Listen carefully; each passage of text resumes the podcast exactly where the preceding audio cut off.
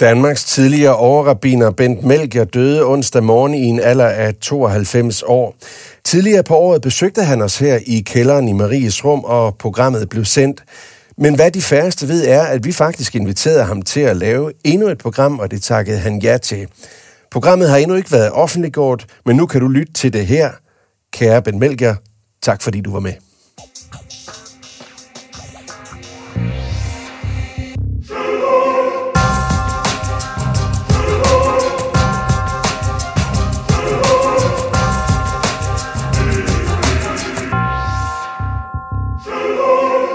Så sidder vi her igen i kælderen. Den kælder, hvor Marie Toft holdt sine illegale, gudelige forsamlinger midt på 1800-tallet. Og ved siden af os står Maries og Grundtvigs stole, og en byste af Marie holder øje med os sådan for hjørnet af rummet. Og vores gæst i dag har faktisk været her før. Velkommen til Bent Melger. Mange tak. Tidligere overrabiner for den jødiske menighed i øh, Danmark. Og dagens præst i Maries Rum, det er dig, Laura Daphne Jensen. Velkommen til. Tak. Sovnepræst i Sankt Jørgens Kirke i Næstved. Ben Melger, vi, kaffen står jo på bordet, og, øh, og der ligger sådan, øh, vi, vi er jo ligesom klar. Men det seerne ikke kan se, det er jo, at du øh, jo som jøde også bærer en, en kalot. Kan du ikke forklare os lige, hvorfor er det egentlig, du gør det? Ja, det er et meget svært spørgsmål, du stiller mig der. Fordi øh, jeg ved det ikke rigtigt. Nej.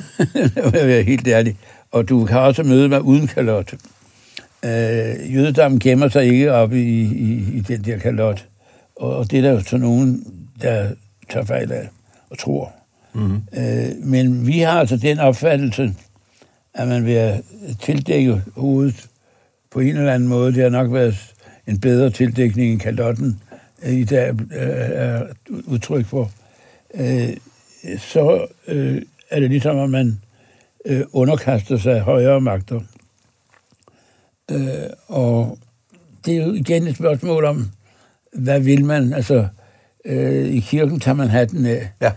Øh, og øh, jeg kunne stille dig det spørgsmål, om du kan forklare mig, hvorfor man skal tage hatten af, når man går ind i kirken. Kan du egentlig forklare det, Laura? Det kan jeg ikke forklare. Nej, den er nok lige så... Øh, Ja, nej. altså, jeg har- jeg har- øh, man jeg- skulle jeg lade kan- våbne stå i våbenhuset, Ja, jeg- man skal ja. tage hatten af, når man går ind i kirken. jeg, jeg, kan, jeg, kan, jeg kan hjælpe dig med, du, du er nemlig, der er min mening på rette spor, fordi øh, det man, når man lader våbnet, lader man jo hjelmen.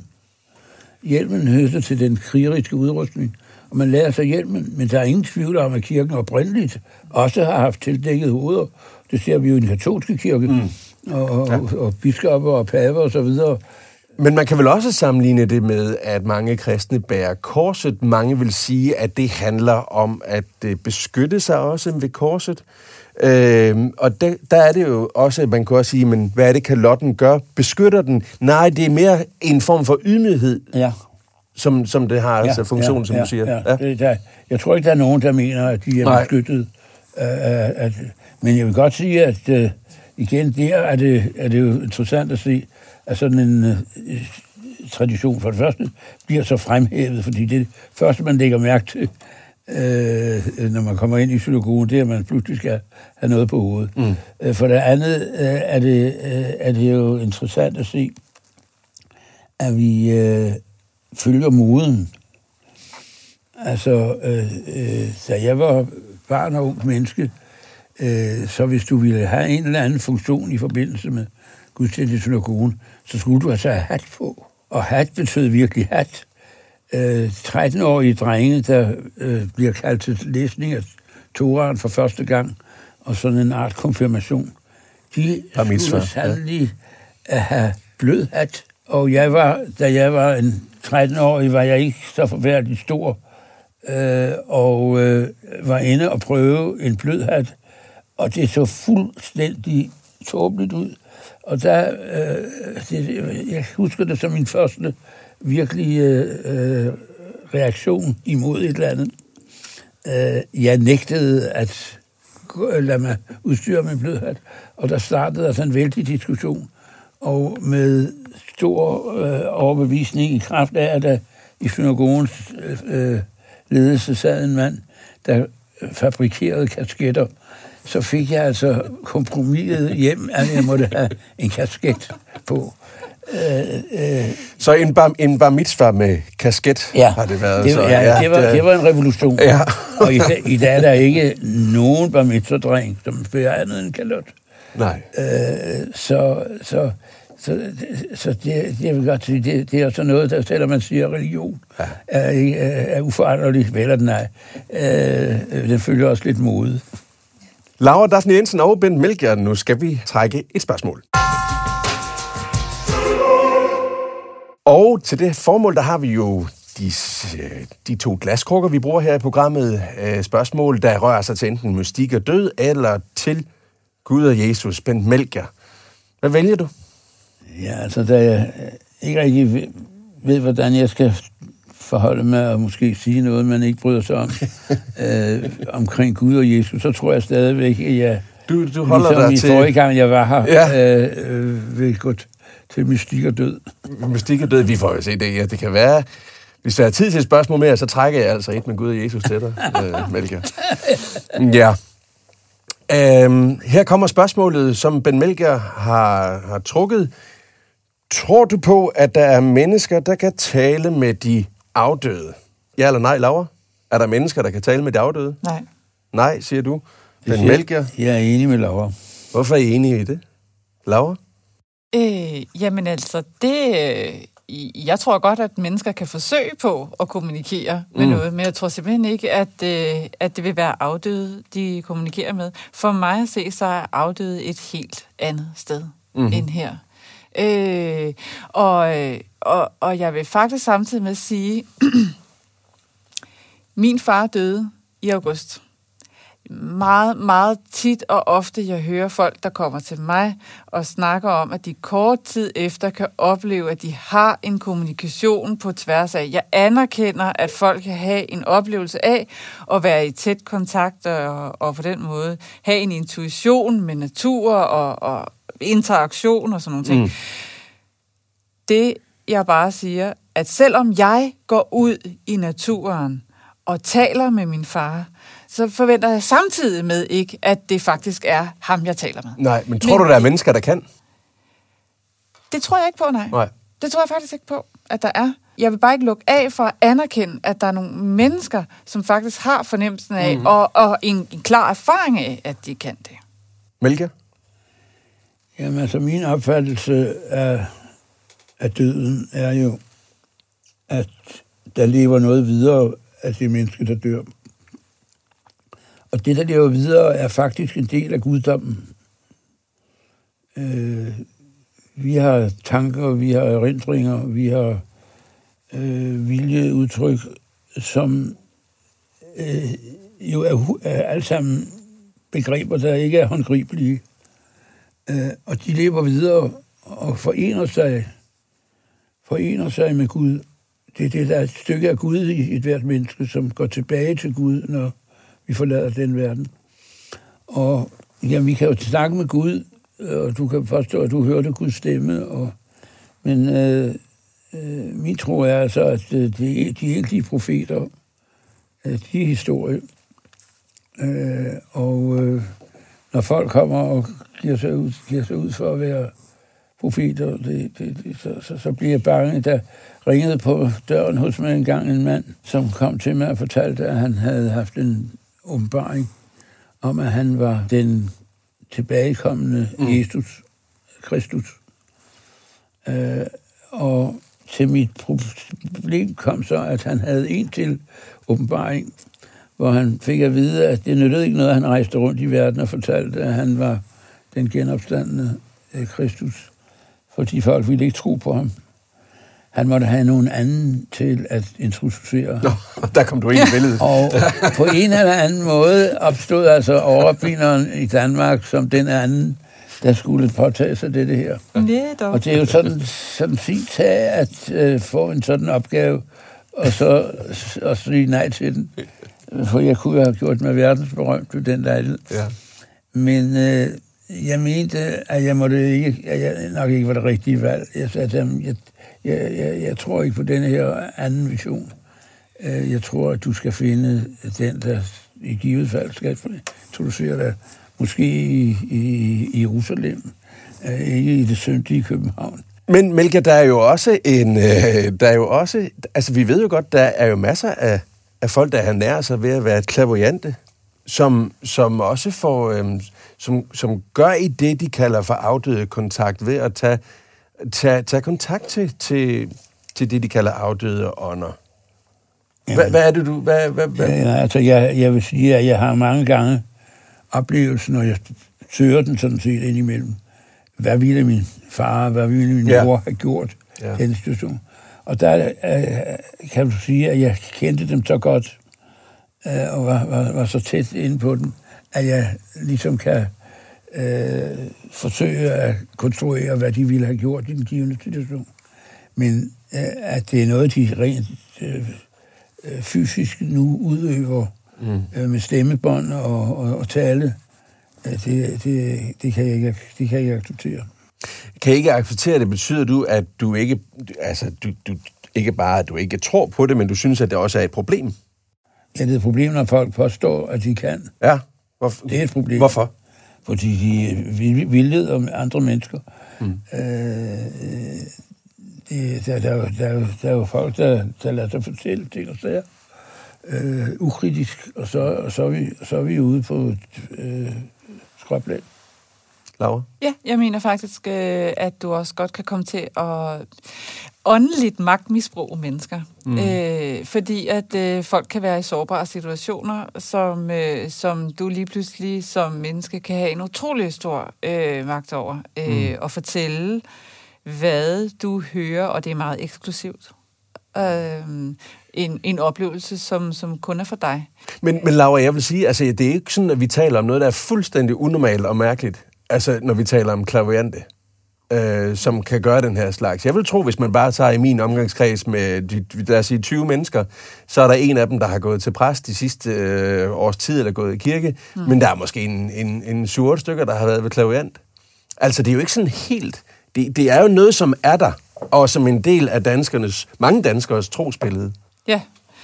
Og jeg kan godt forstå, jeg, jeg, jeg skærer det ikke fra, eller fordømmer det, Nej. At man har en søgen efter sig. Som sagt, så, så vil jeg også sige, at det at henvende sig mm. som menneske, er noget af det, det at henvende sig og tale med det guddommelige, Ja. er måske noget af det mest... Øh, øh, øh, noget af det mest naturlige, som vi skal prøve at bevare, at der er den fornemmelse fra. Jeg har det i bøn Ja. at jeg taler med min... Altså, det, at jeg henvender mig til min Gud, kan gøre noget for mig. Ja. Altså, øh, og det, det anerkender jeg. Jeg anerkender ikke, at jeg nødvendigvis får det svar, som jeg behøver, eller som jeg tror, jeg behøver. øh, men den samtale er uendelig vigtig, så jeg vil øh, endelig, endelig passe på med at skære det fra, at vi som mennesker har et behov for henvendelse til det guddommelige. Melke, der er også et sted i det gamle testamente, hvis jeg ikke tager meget fejl, som taler om en sandsirske her. Er det Samuel eller det omkring, altså, hvor der er, altså, at den slags fænomener opstår? Som, er, som, er, som, som bliver voldsomt fordømt til Saul. Mm. Det drejer Saul, sig ja, om, ja. og, øh, og, og, og Saul er altså, øh, om jeg så må sige, på vej ned øh, fra sin øh, høje trone. Øh, og, øh, og det er så i, i mangel af bedre, end han så om tider henvender sig til sådan en type. De, de, de har altid eksisteret, mm. og, og, og, og de har heller ikke hos i Sauls tilfælde har det været har det, har det været nogen succes. Nej. Så, øh, så, så Bibelen, Bibelen øh, den, det gamle testamente øh, fordømmer øh, alle forsøg af den art. Okay, de kan, de kan have en, en, en, en opfattelse, og, og der er jo situationer, hvor vi føler øh, en stærkere andagt, øh, en stærkere øh, kontakt til almagten. Øh, ikke til den enkelte person. Det er det, det, det at, vi, at vi nok skal sætte grænsen. Når vi taler om samtaler med de døde, som jeg på en eller anden måde viser øh, af, mm. så det, at en ånd kan være til stede, Guds ånd kan være til stede mm. i stort set, tror jeg, hvor han og når denne ønsker det. Mm. Øhm, og det mener jeg jo også er kilde til den, den visdoms dans, der, der kan være i, i det. Jeg tror, vi skal have et spørgsmål, og den her gang, Ben Melchior, sidst du var her, der valgte du et spørgsmål fra Mystik og Død Krukken. Nu valgte, valgte du igen Mystik og Død Krukken, så nu må du undskylde, jeg begår måske et lille overgreb her. Nu Nej, vælger nej, jeg... Nu det, vælger jeg Det er, dig, det er dig, der kører løbet her. Jeg Lad os se. helt underkaster mig helt din... Lad, lad os ledelse. se, øhm, hvad der står her. Spørgsmålet lyder, når vi støder ind i livskriser, er det så fordi Gud ønsker, at der er noget, vi skal lære? Ja eller nej? Laura? Øh, nej. Melchior? Måske. Okay. Når vi står inde i livs, livskriser, er det fordi Gud ønsker, at der er noget, vi skal lære. Øh, prøv at uddybe dit øh, måske, Melke. Ja, øh, så livskriser kan jo være, kan jo være selvskyldige. Man har selv begået et eller andet, som så øh, har det resultat, man burde have forudset, øh, før man gjorde det, og øh, som så fører til det. Men det kan også være en, en, en prøvelse. Øh, kan jeg bestå det der? Altså, øh, vi, vi, har jo, vi har jo et begreb, øh, som øh, jeg tror, de fleste mennesker ikke helt klart øh, er så bevidst, der hedder Satan. Og Satan er et godt hebraisk ord, der betyder fristelse. Ja. Det er en frister. Det er fristeren. Der er altså et eller andet i hvert menneske, øh, vi lader os friste, eller vi udsættes for fristelser. Og så er det spørgsmålet, om vi falder for fristelsen, eller vi modstår den. Og det tror jeg er, er, er, er noget, der, der godt kan være dirigeret øh, fra en højere magt. Altså som små prøvelser, der blev serveret ja, for os? så øh, læs Jobs bog, så får Ja. ja. du en del af, af, af, af hele den øh, problematik. Men som øh, i mindre udstre- udstrækning så også gælder. Det er jo været godt, og ja, du kan sagtens... Øh, øh, din far var rabiner, og du er opdraget på den måde, og så er du kørt videre, og det kan du sagtens klare. Men hvad hvis nu altså, øh, der pludselig viser sig en anden vej? Og, og, og det er jo interessant, kan jeg så leve op til de værdier, som jeg stå, selv står og prikker øh, og, og banker i bordet og siger til folk, de skal gøre, hvordan handler jeg så i givet fald selv? Og det synes jeg godt kan være en, en form for at prøve mennesket, øh, det enkelte menneske. Laura, du svarede sådan ret øh, klart nej på det.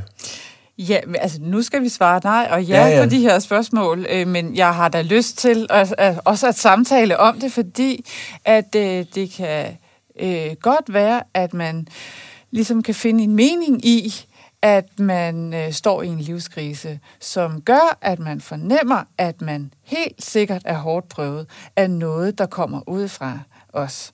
Øh, jeg er ikke uenig i, altså jeg, jeg, jeg har jo den opfattelse af, at der er en brist i øh, både den menneskelige bevidsthed, mm. at vi ikke har fuld øh, fornemmelse af og, og kontrol, og at øh, samtidig med, at der også er det i skaberværket. Mm.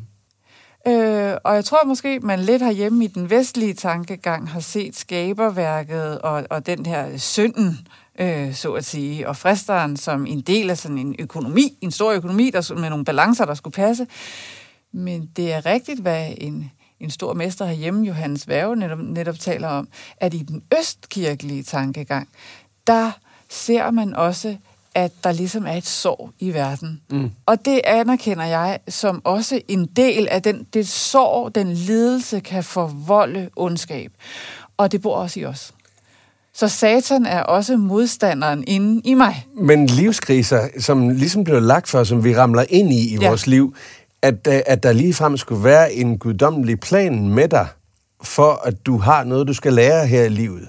Tænker du, at det, at det kan være sådan, det hænger sammen? Nej, men det er jo det, jeg svarer nej til. Ja. At, at, øh, at den livskrise, Ja. som, som, som jeg er, det er en del af, af, af det at være menneske mm. til at starte med, at vi ramler ind i det hele tiden. Jeg kan stærkt have en fornemmelse af, at jeg faktisk lærer noget af den.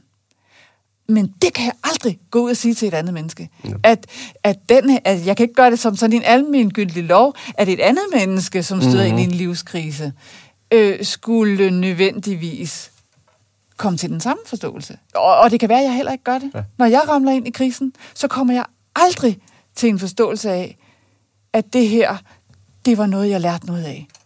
Og den, den erfaring skal man måske også være villig til at sige, når vi taler om de her rigtige kriser. Jeg lærte aldrig noget af det. Du sidder og smiler, Mælke. Ja, fordi jeg synes stadigvæk, at, at man skal kunne være ved, at man lærer noget af det. Øh, man tager fejl, og man begår det ene og det andet, øh, og, og så synes jeg, at man skal lære af det. Og jeg kan ikke se, at det ikke kan være noget, der er dirigeret øh, på, på en eller anden måde. Jeg føler, at, at øh, jo, vi, øh, vi bliver prøvet som mennesker. Det, det, det er min opfattelse. Og, jeg mener, og når vi, du siger, at vi bliver prøvet, så er det... Du, så, så er det for at lære noget. Og så er det Gud, der prøver os. Er det ja. det, du sådan, du har ja, det? Ja, Og det er det, du siger det, nej? Det, det, det, siger kan, du, det kan det være. Det kan det være. Det kan det være. Og den prøvelse... Det er det ikke altid. Og Laura, tænker du, at det er noget, der kan forekomme? At Gud kan sætte os en prøve? Jeg tænker godt, at det kan forekomme, ja. Mm. Altså, øh, det, jeg ved faktisk ikke rigtigt... Øh, på den måde siger jeg også lidt, at jeg har ikke den indsigt om Gud. Og næste runde handler om øh, det, vi kalder livsforandrende erfaringer. Og øh, der er det jo, som det er her i programmet, at vi har bedt vores gæst om at forberede sådan en, en historie, der kan læses op på sådan cirka et halvt minuts tid. Og øh, Ben Melker har siddet klar med sit stykke papir. Værsgo og læs op for os. Sovnepræsten i Ordrup havde ringet og bedt mig komme til et møde. Studenterforeningen i København havde inviteret en vietnamesisk munk til at tale, og ville gerne have en kreds religiøse personer til at deltage. Dengang bombede amerikanerne voldsomt i Vietnam. Da jeg kom hjem fra Ordrup, havde presseattachéen fra USA's ambassade ringet. Han anklagede mig for at ville skade amerikanske interesser. Hvorfra han vidste, at jeg havde været til møde, ved jeg ikke. Men hans trusler lærte mig, at selv små fridsomlige tiltag kan betyde noget for krig og fred over hele kloden. Og Melka, hvordan var den livsforandrende for dig, den historie? Ja, altså pludselig sad jeg i en kreds, øh, øh, der kaldte sig for den kirkelige Vietnam-komité, som altså øh, modsatte sig den amerikanske bombning i Vietnam. Og, og det var politisk stilletagen fra en religiøs kreds. Og vagte også problemer for amerikanerne. Der var flere kredse, der dengang havde den samme opfattelse, men de blev alle stemplet som kommunistiske. Det var svært at stemple vores gruppe som kommunistisk, og derfor var vi en torn i øjet.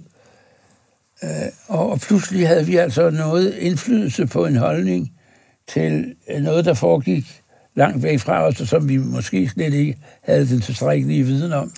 Men vi fik det gennem den vietnamesiske munk i hvert fald noget mere øh, facts om, omkring det. Og det skal vel også dertil siges, at studenterforeningen i, på den tid var en stor skammel at stå på. Det har du fuldstændig ret i. Det var deres lørdagsaften arrangement, og de var ja. virkelig besøgt af 400-500 mennesker. Ja. Og, og, og det kan genlyde og, og, og blive refereret i pressen osv. Øh, det har så bevirket, øh, at jeg har blandet mig i øh, de mest øh, mærkværdige ting og sager øh, øh, globalt. Øh, jeg har støttet bedstemøderne for Plato Mayo øh, i Buenos Aires i Argentina. Jeg har bekæmpet apartheid i Sydafrika. Jeg har bekæmpet brugen af børnesoldater i Sudan. Øh, jeg har talt for homoseksuelle i Tjetjenien ved demonstrationer ved den russiske ambassade. Og bare lige for at drage kobling til, til en historie fra Ordrup, netop fordi, at du der lærte, at at, at, at et lille et, et møde der kunne, kunne have den indflydelse, det, det, det, at kunne ændre holdninger. Det ja, det kunne, det kunne, ja. det, det kunne få øh, det kunne få konsekvenser. Jeg ved, at for eksempel mit, mit arbejde der omkring Sudan fik den danske udenrigsminister til at øh, reagere øh, og, og det var så allerede på et helt andet plan, ja. end når lille Bent sagde et eller andet. Uh, Laura, jeg skal, Laura, jeg skal høre. Det, det eksistentielle lag i dette, at man uh, involverer sig på et tidspunkt tidligt i livet, involverer sig i, i noget, som, som Ben fortæller om her. Mm. Hvor ligger det? nu snakkede vi om tro. Mm. Vi koblede lige sidste gang for tro. Det er også så dybt, at det er en del af det, vi gør i verden. Så det er en del af de, de ting, som vi, øh, vi øh, når vi er sammen med andre mennesker på. Jeg tror måske godt, at der er mange herhjemme, der kan have en tanke om, at tro er sådan lidt en privat sag, men det Bent han jo sidder og siger, det er, at han er trofast i sin tro med det menneske, som han står i. Altså er født som, øh, og, og, og at du, du, den også har en etisk dimension. Altså, øh, med det, som du siger, med de mennesker, som du har mødt, kan jeg se, at du... Jeg, jeg ved ikke, hvor det stammer fra, din drivkraft. Øh, om det er øh, enken og den faderløse, eller om det er dine egne erfaringer øh, fra selv at have været flygtning, eller hvordan det er. Øh, men, men at, at du som, som troende, øh, altså, og som menneske, også må handle i verden øh, Øh, det, det kan jeg næsten se, at det har været et, et, et, et, en del af dit liv. I høj grad er det et spørgsmål om også en, en holdning til, til det enkelte menneskes ret til at være menneske. Øh, det, det, det spiller en stor rolle. Jeg har som øh, ung mand været i krig øh, i Israel, og jeg er kommet til at øh, godt sige hadekrig Øh, jeg har set krigens øh, krig som, som ubrugelig øh, element til at løse konflikterne. Øh, og øh, øh, det har betydet utrolig meget. Så når der har været øh, krig involveret, så, så har jeg vidst, hvor jeg holdt. Men også det enkelte menneskes frihed.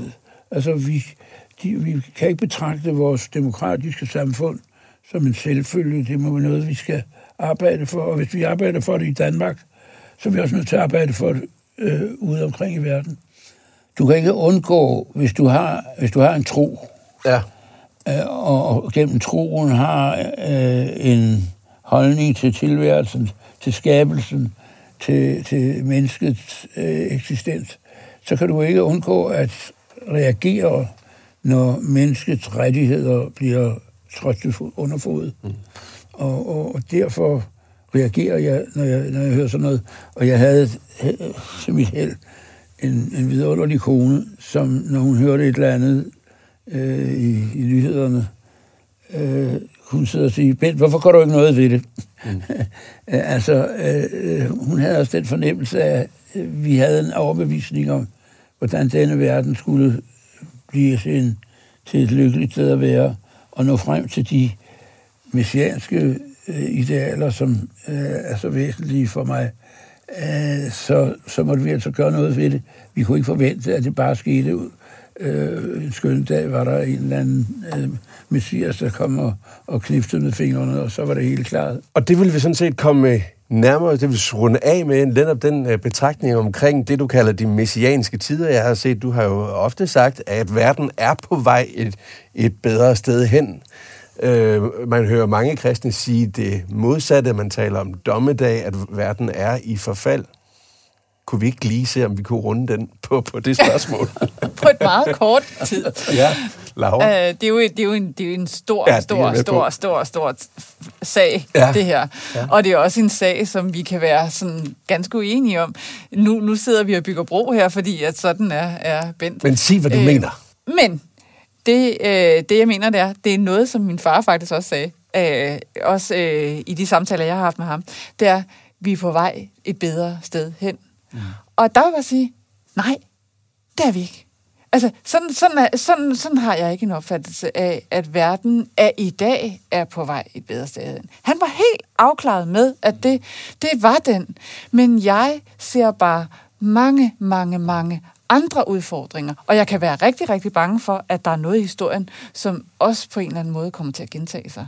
Øh, det, det, kan, det ved jeg, det er en frygt, som, som unge også har i dag. Og, og, ja. og, og selvom vi er på vej det helt rigtige sted hen, teknologisk og videnskabsmæssigt, og hvor, hvor dygtige vi kan blive, så tror jeg, der er en snirrende tanke hos rigtig mange om, at, at der også er en angst for, at, at, at det er vi ikke. Åh, oh, her Laura, nu, nu tror jeg, jeg vender, øh, vender lidt skulderen til dig her og kigger over mod Bent. Jeg vil hellere høre Bents udlægning her, at vi er på vej et sted ja, bedre hen. Jamen, det altså, øh, vi, øh, at vi er på vej betyder ikke, at der ikke også er tilbageskridt. Mm-hmm. Øh, spørgsmålet er, om det er to skridt frem og et tilbage, eller omvendt.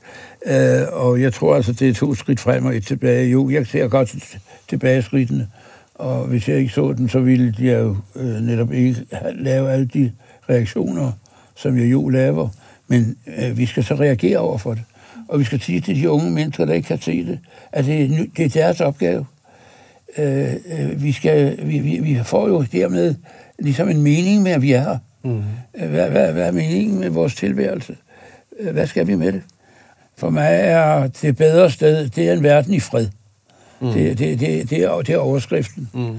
Og øh, ved at løse en del af de problemer, vi jo har, øh, så opstår der nye. Jo, jeg ved det, og jeg følger med i, i, alle, i alle øh, de forfærdelige ting, der foregår i verden. Jeg har ikke lukket øjnene for det. Tværtimod. Men, men vi har den opgave, at vi skal have en verden, hvor mennesker kan føle sig trygge. Det er jo den vision, som profeterne har om, om messianske tider det er, at man skal sidde i, i trygt under sit fine træ, og hvis klimaet ikke er til fine træer, så må det gerne være bøgetræer, men lad, lad det så være det. Godt. Vi øh, runder øh, samtalen af her. Du kan derude deltage i debatten på vores øh, Facebook-side. Den hedder helt enkelt Maries Rum. Bent Melker, tak fordi du kom. Tak for, at jeg måtte være i selskab med Laura og med dig. Og Laura. Ja, det Jensen. siger jeg sandelig også. Tak fordi du også kom. Denne podcast er produceret i samarbejde med Rønnebæksholm og Folkekirken i Næstved.